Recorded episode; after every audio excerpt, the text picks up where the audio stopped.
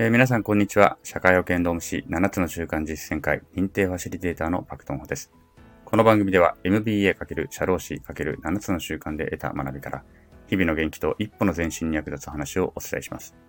えー、皆さん、いかがお過ごしでしょうか ?2 月25日土曜日となりました。えー、週末の今日は7つの習慣に生きるというコーナーといたします。日々の忙しさから一歩身を置き、自分自身を振り返る時間となれば幸いです。7つの習慣の中に私が大好きなシーンがあります。少し長いですが、ここで皆さんにご紹介したいと思います。ある愛する人の葬儀に参列する場面を心の中に思い描いてみよう。あなたは葬儀場に向かって車を走らせ、駐車して車から降りる。中に入ると花が飾ってあり、静かなオルガン曲が流れている。個人の友人たちや家族が集まっている。彼らは別れの悲しみ、そして個人と知り合いであったことの喜びをかみしめている。あなたは会場の前方に進んで行き、棺の中を見る。驚いたことに、そこにいたのはあなた自身だった。これは今日から3年後に行われるあなたの葬儀だ。ここにいる人々は生前のあなたに対する敬意、愛、感謝の気持ちを表しに来ているのである。はい。えー、ここまでとなりますが、皆さんいかがでしょうか？ご自身のお葬式の場面を想像したことがあるでしょうか？著作の中では3年後となっております。もちろん、まだまだ若い方もいらっしゃり、もっともっと長生きする方が大半と思われます。私もそのように願っています。しかし、いずれにせよ、人はいつか死にます。その時、葬式で、お葬式で、弔辞を読んでくれるであろう。例えば、子供や、仕事関係の同僚、また、友人。こうした人々に、どのような弔辞を読んでもらいたいと思いますか？これを考えるとき、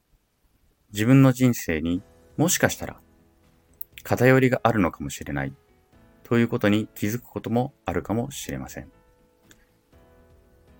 人は誰も、誰しも死ぬときにこんな風に思思われたいということがあるはずだと思うのです。もしかすると今自暴自棄になっている人もいるかもしれませんが、本来は、本来であれば家族や友人、または見も知らぬそれでも自分に感謝してくれる人、そんな人がいてくれると、その人の人生というのはとても穏やかなものになるのではないのかと思います。この究極の終わり、つまり自分の人生の終わりを想像するところから、自分の人生の価値観というものを浮かび上がらせていく。より深く掘っていく。これが7つの習慣の第2章、終わりを思い描くことから始めるという章になります。もちろん人生だけではなく、それぞれの小さな場面場面でも終わりを思い描くことということは大切です。それはこの章の中に全て書かれていることであります。しかし、まず一番初めに人が、人間が、我々が考えるべきは、自分の人生の終わりを思い描き、その時人々にどのように記憶に残ってもらいたいのか、こうしたことを考えることが自分の人生の羅針盤になってくるのではないかと思います。私であるならば、やはり子供に慈悲深い、慈悲深い父であったと。そして、誰よりも自分を愛してくれた父であったと。そのように思われたいと思います。妻が、もしまだ生きているのであれば、まあそのように家庭をするとしたら、一緒に歩いてきて、人生を一緒に歩けて本当に良かった。お互いにありがとうと言い合えるような、そんな弔辞を読んでもらいたいと思います。友人たちにも、お前と出会えて本当によかった。お前たちはお、お前はいつも俺たち友人のことを考えてくれていた。お前がいたおかげで人生が豊かになった。と言われたいですし、またもしかすると、まだ見ぬ人たちに、あなたがいてくれたおかげで社会がより良くなか、より良くなった。あなたのおかげで私たちはこの苦しみから救われた。そんなことを思っていただけるそして、もしかすると、そんな風に実際に言ってくれる。そんな人たちにたくさん囲まれて私はこの世を去っていきたいと思っています。とするならば、日々の人生の、まあ、日々の暮らし方が大きく変わってくるわけです。仕事だけではいけない。勉強だけでもいけない。家族だけでもいけない。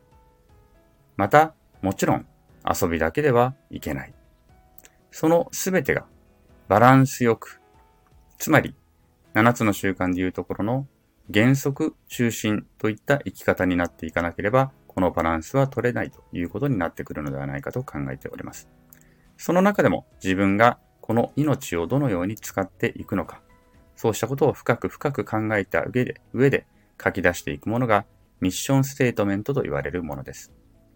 ミッションステートメントに関してはまた次回の回にお伝えしたいと思いますが、まずはご自身の人生の終わり、この究極の終わりを考えるところから、7つの習慣の旅、また人生の本当に自分の成し遂げたいものを探す旅といったものが始まるのではないのかと思います。えー、本日ちょっと少し硬い内容になってしまいましたが、7つの習慣、第2の習慣、終わりを思い描くことから始めるの一部分を紹介させていただきました。ということで、今日は以上になります。お聴きくださりありがとうございました。今日の放送が面白かったりためになった人は、いいねを押してくれたり、コメントやレターなんかもくれると嬉しいです。また、頑張って更新していきますので、よろしければ遊びに来てください。